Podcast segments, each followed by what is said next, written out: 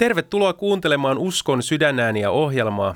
Minun nimeni on Eero Pihlava ja tämän syksyn Uskon sydänääniä ohjelmissa teemme löytöretken Augsburgin tunnustukseen, joka on luterilaisten kirkkojen päätunnustus.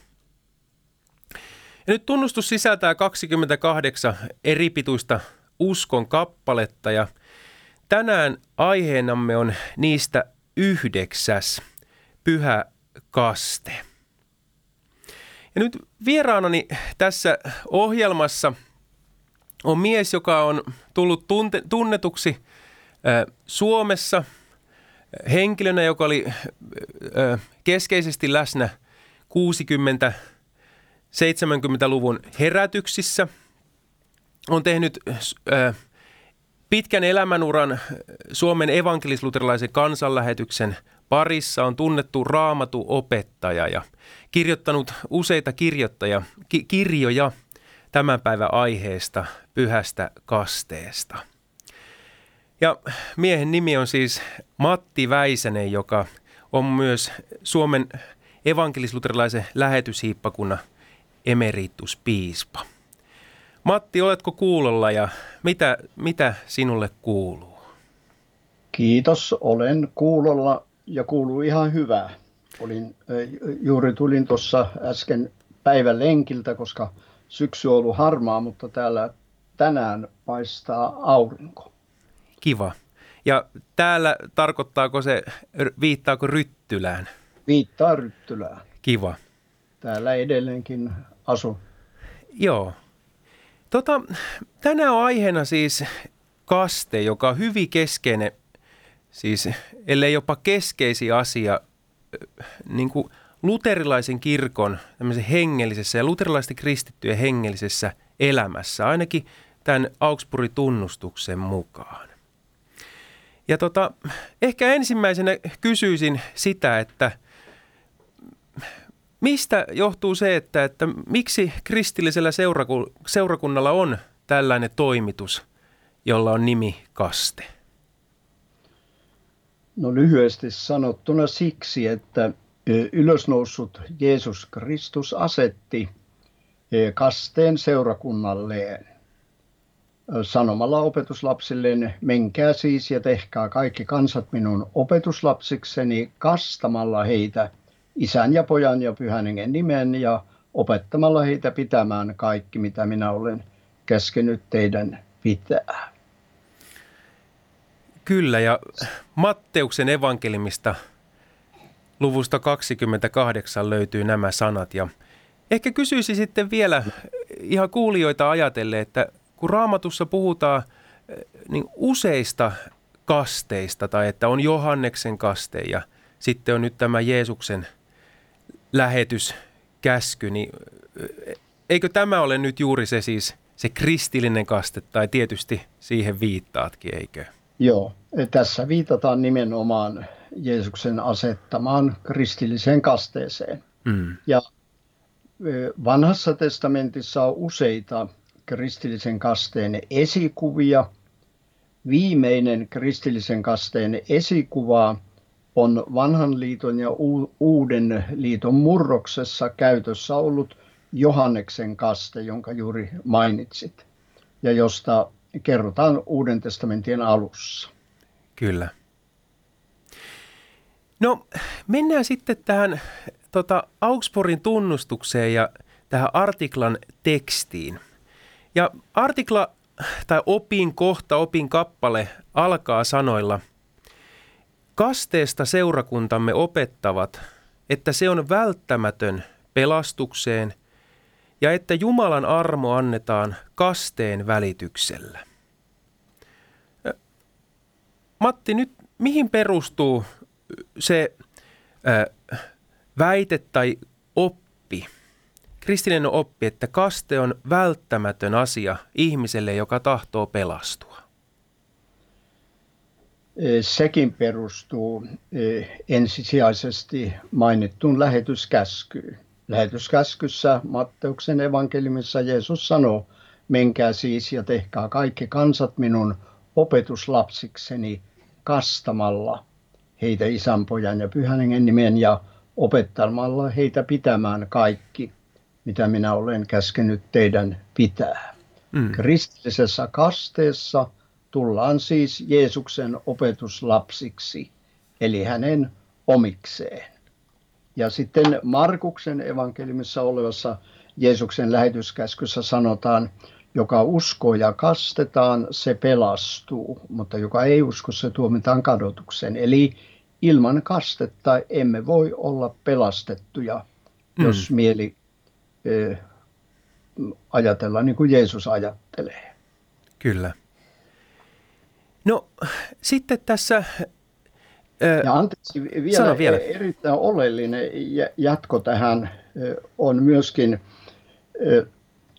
rabbi Nikodemukselle Jeesus sanoi Johanneksen evankeliumin kolmannen luvun viidennessä jakessa, että totisesti, totisesti, jos ihminen ei synny vedestä ja hengestä, hän ei pääse Jumalan valtakuntaan. Mm. Ja vesi tässä tarkoittaa eittämättä kastetta. Eli ilman kastetta emme voi pelastua. Mm. Se on Jeesuksen antama ilmoitus. No vielä sitten jatkokysymys tästä Augsburg-tunnustuksen tekstistä, että siinä tässä opinkappaleessa sanotaan, että Jumalan armo annetaan ihmiselle kasteen välityksellä. Nyt mitä se tarkoittaa ja eikö Nikea uskontunnustuksessa viitata myös tähän samaan asiaan, että kun tunnustetaan, että me uskomme yhden kasteen syntien anteeksi antamiseksi? Hyvä. No ensin tämä eh, Jumalan armo annetaan kasteen välityksellä mm. lausuma. Se tarkoittaa sitä, että, että syntien anteeksiantamus annetaan pyhässä kasteessa, kuten apostolin teot 2.38 sanotaan, tehkää parannus ja ottakoon kukin teistä kasteen Jeesuksen Kristuksen nimen syntienne anteeksi saamiseksi. Mm. Itse asiassa koko pelastus on kasteen lahja. Sillä esimerkiksi se Tituksen kirjeen kolmannen, neljännessä ja viidennessä sanotaan, mutta kun Jumalan meidän vapahtajamme hyvyys ja ihmisrakkaus ilmestyi, pelasti hän meidät ei vanhurskaudessa tekemiemme tekojen ansiosta, vaan laupeutensa mukaan uudesti syntymisen peson, eli kasteen ja pyhän hengen uudistuksen kautta. Mm. Eli siinä ja sitten taas tämä toinen osa Nikean uskon tunnustuksen kohta tunnustamme yhden kasteen syntien anteeksi antamiseksi perustuu puolestaan siihen, että Jeesuksen asettama kaste on ainutkertainen kunkin ihmisen elämässä. Mm. Ihan niin kuin Efesolais 4, 6-8 on seitsemänkertainen tällainen on yksi Herra, yksi usko, yksi kaste mm. ja niin edelleen. Raamatussa ei ole yhtään esimerkkiä kristillisen kasteen uusimisesta. Sen sijaan apostolit muistuttavat kristittyjä suorastaan ahkerasti heidän kerran saamastaan kasteesta. Näin ollen kastetta ei saa toistaa. Kasteen mm. uusiminen on Jumalan sanan vastaista ja niin ollen syntiä. Mm. Ja taitaa olla niin, että tässä Augsburgin tunnustuksen kirjoittamisen ajankohtana, niin tosiaan tämä opinkohta erityisesti suunnattiin juuri uudelleen kastajia vastaan, että, että ju, ju, ju, juuri näin, miten, miten, miten sanoit. Joo, kyllä. Kiitos näistä raamatukohdista ja tosi mielenkiintoista on tosiaan esimerkiksi se Tiituksen kirjeen kohta, että tosiaan veteen liitetään siis pelastus ja tota, tällä tavalla niin kuin valtavan suuri asia ja sitä kautta kaste on todella suuri lohdutus. Ehkä palaisin vielä sitten siihen, että kun niin ehdottomasti tässä opikohdassa sanotaan, että, että kaste on välttämätön pelastukseen, niin – Minkälaisesta tilanteesta tämä nyt puhuu? Että onko tässä kyse sellaisesta niin kuin elämän normaalitilanteesta, jossa sitten vaikka luterilaisessa kirkossa lapset tuovat tai heidät ohjataan tuomaan lapsi kasteelle tai sitten kun ihminen kääntyy, niin hänet ohjataan heti kasteelle. Mutta entä sitten ne, että kun niitäkin tilanteita tulee seurakunta työssä, ehkä itsekin olet kohdannut, kun vanhemmat esimerkiksi on ollut kyvyttömiä kastamaan lapsensa ennen äkillistä kuolemaa, niin millä tavalla, millä tavalla tähän, koskettaako tämä välttämättömyys heitä tai millä tavalla niin kuin – onko Jumalan lupauksia jotain myös heille sitten tässä tilanteessa? Tota, mielestäni tämä artikla puhuu tässä niin sanotusta, sanotus, sanotuista normaalitilanteista. Mm. Ja varmaan on niin, että käytännön elämässä voi tulla vastaan tilanteita, joissa ihminen on halunnut kuulemansa Jumalan sanan vaikutuksesta saada kristillisen kasteen, mutta se ei ole ollut mahdollista ennen kuin ajallinen kuolema on tullut hänen omakseen. Mm. Et tällaisista mahdollisista tapauksista raamatussa ei kerrota meille mitään. Mm. Mutta aina kristinuskon alkuvuosisadoista saakka kristillinen kirkko on kaikkivaltian Jumalan suureen ihmisrakkauteen vedoten opettanut, myös Luther opetti näin, että kyseiset ihmiset pelastuvat, koska he jäivät ilman kastetta ilman omaa syytään. Mm. Sen sijaan ne, jotka hylkäävät kasteen, eivät mm. pelastu. Ja sitten vielä, jos pikkulapsi syntyy vakavasti sairaana, mm. sen tähden luterilaisessa kirkossa on niin sanottu hätäkastekäytäntö mm. jonka mukaan kasteen voi suorittaa välittömästi lapsen syntymän jälkeen kuka tahansa kristitty puhtaalla vedellä isän ja pojan ja pyhän hengen nimeen. Se riittää. Kiitos Matti ja kiitos tästä äh, muistutuksesta ja hätäkasteen merkityksestä myös kristillisessä kirkossa. Hyvät kuulijat, te kuuntelette Uskon sydänääni ohjelmaa. Ja Tänään ohjelma-aiheena on Pyhä kaste ja vieraanani on emerituspiispa Matti Väisänen. No Matti, mennään eteenpäin sitten tämän uskokappaleen tekstissä ja se jatkuu ö, näin.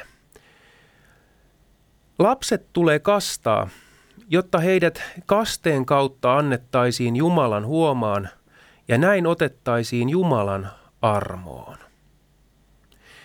Nyt luterilaiset, seurakunnat ja siis tähän tunnustukseen sitoutuvat kirkot opettavat, että lapsetkin tulee ottaa Jumalan huomaan ja tarvitsevat armoa. Nyt kysyn, että onko tämä siis ymmärrettävä niin, että lapset ovat kirko-opin mukaan niin perisynni alaisia ja he tarvitsevat siis vapahdusta siitä. Hyvä syntilankemuksen jälkeen tähän maailmaan on syntynyt vain syntisiä ihmisiä. Vain mm. Jeesus on tästä poikkeus. Mm. Ja tätä kutsutaan perisynniksi. Me emme ole niin ollen syntisiä vain sen tähden, että me teemme syntiä, vaan me teemme syntiä sen tähden, että me olemme syntisiä. Jokainen mm. ihminen kantaa syntymästään lähtien sisimmässään syntistä olemusta. Sen tähden heidät on liitettävä Kristuksen yhteyteen, jotta he pelastuisivat, siis pienet lapsetkin. Kyllä. Lasten kastamista luterilaiset perustelevat perisynnin lisäksi myös esimerkiksi seuraavilla syillä. A. Lähetyksen antama lähetys- ja kastekäsky on yksi ja yleinen. Siinä käsketään kastaa kaikki kansat tekemättä erottelua esimerkiksi iän perusteella.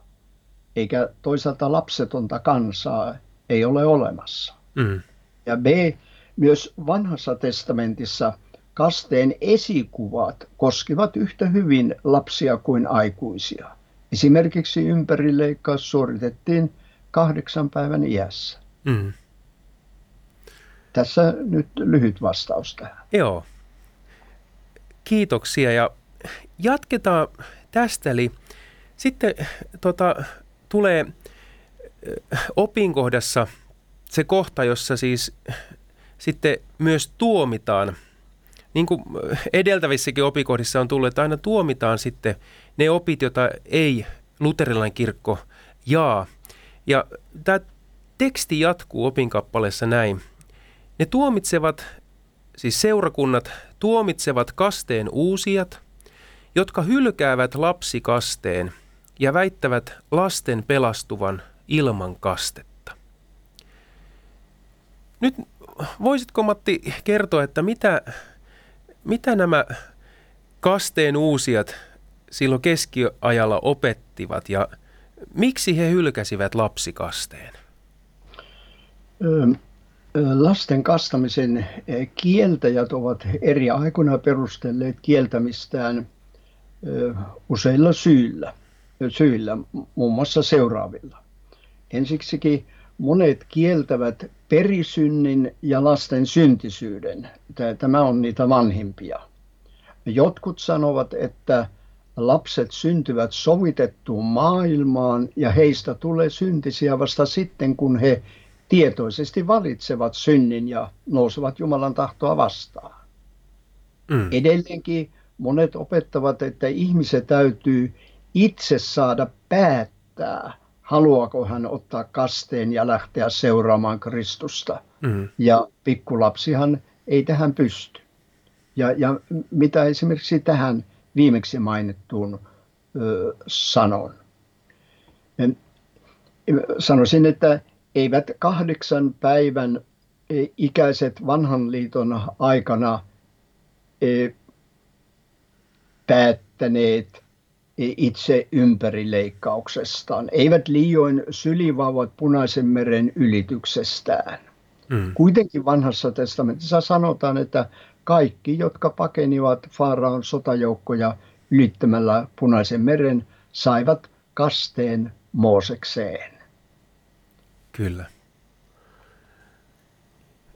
Tässä lyhyesti. Ki- joo, kiitos. Ja tosiaan viittasitkin jo tähän päivään, tähän päivän siitä, että myös tänä päivänä on tällaista opetusta. Ja tosiaan luterilainen kirkko, kirkko irti sanoutuu päätunnustuksestaan ää, tällaisesta opista. Kyllä. Hyvät kuulijat, kuuntelette Usko sydänääni ohjelmaa. Ja tänään aiheena on Pyhä Kaste. Minun nimeni on Eero Pihlava ja vieraanani on tänään emerituspiispo Matti Väisänen. Anteeksi. No sitten Matti vielä kysyisi tälle ihan kastekäytäntöihin liittyen ö, muutama asia, että kristittyjen parissa on joskus – kiistelty siitä, että on joku yksi tämmöinen kasteen tapa, niin kuin upottaminen tai pään valelu vedellä tai joku muun, että, että sellainen on ikään kuin välttämätön sitten tähän niin kuin kasteen sakramentin tai sen kastetoimituksen jotenkin niin kuin pätevyyteen, niin mitä vastaisit tähän, että millä tavalla tulee, tulee ihmisiä kastaa, että onko esimerkiksi upottaminen välttämätöntä? Ydinasiana sanoisin, sanon sen, että raamatussa ei ole ohjetta kastetavasta eikä veden määrästä. Sekä raamatusta että kristillisen kirkon historiasta löytyy esimerkkejä kolmesta eri kastetavasta ja ne ovat vihmominen, valeleminen ja upottaminen veteen, joten kaikki mainitut kastetavat ovat itsessään kelvollisia. Kyllä. Ja niille, jotka, joille kaste ei ole Jumalan teko ja pelastuksen väline, vaan oman uskon tunnustamista, tunnustamista huomio siirtyy usein kasteen sisällöstä sen muotoon. Niinpä monet vaativat tänä päivänä esimerkiksi upotuskasteelle ainoan oikean kasteen asemaa, mikä on vastoin raamattua, sillä kaikki kolme kasteen suoritustapaa on oikein. Kyllä. Kiitos. Tämä merkitsee sitä, että, että jos joku pyytää minua, minut kastamaan ja, ja haluaa, että se suoritetaan vihmomalla, joku valelemalla, joku kolmas upottamalla, niin teen aina sen mukaan, kunhan pyytämisen takana mm. ei ole se, että, että henkilö ajattelee, että näistä kolmesta tavoista vain yksi on oikein ja hän sen tähden haluaa sen. Kyllä. Meillä lähetysaika alkaa tota, lähestyä loppuun ja vielä muutamalle kysymykselle on aikaa. Ja kysyisin toiseksi viimeisenä kysymyksenä sen, sellaisen, että joskus puhutaan sellaisesta käsitteestä, että on kasteen armo ja sitten, että siihen palataan. Niin miten sinä ymmärrät tämän ja oletko kuullut tällaista puhetta? Tuota, olen toki kuullut. Kasteen armoon palaamisella tarkoitetaan sitä, että tuhlaaja lapsi nöyrtyy parannukseen eli palaa kotiin, tunnustaa syntinsä ja pyytää tottelemattomuuttaan anteeksi. Mm. Jumala on armollinen jokaiselle katuvalle lapselleen. Parannukseen nöyrtyvä tuhlaaja lapsi pääsee jälleen elämään kaikista niistä lahjoista, jotka Jumala oli kasteessa hänelle aikoinaan antanut. Kyllä.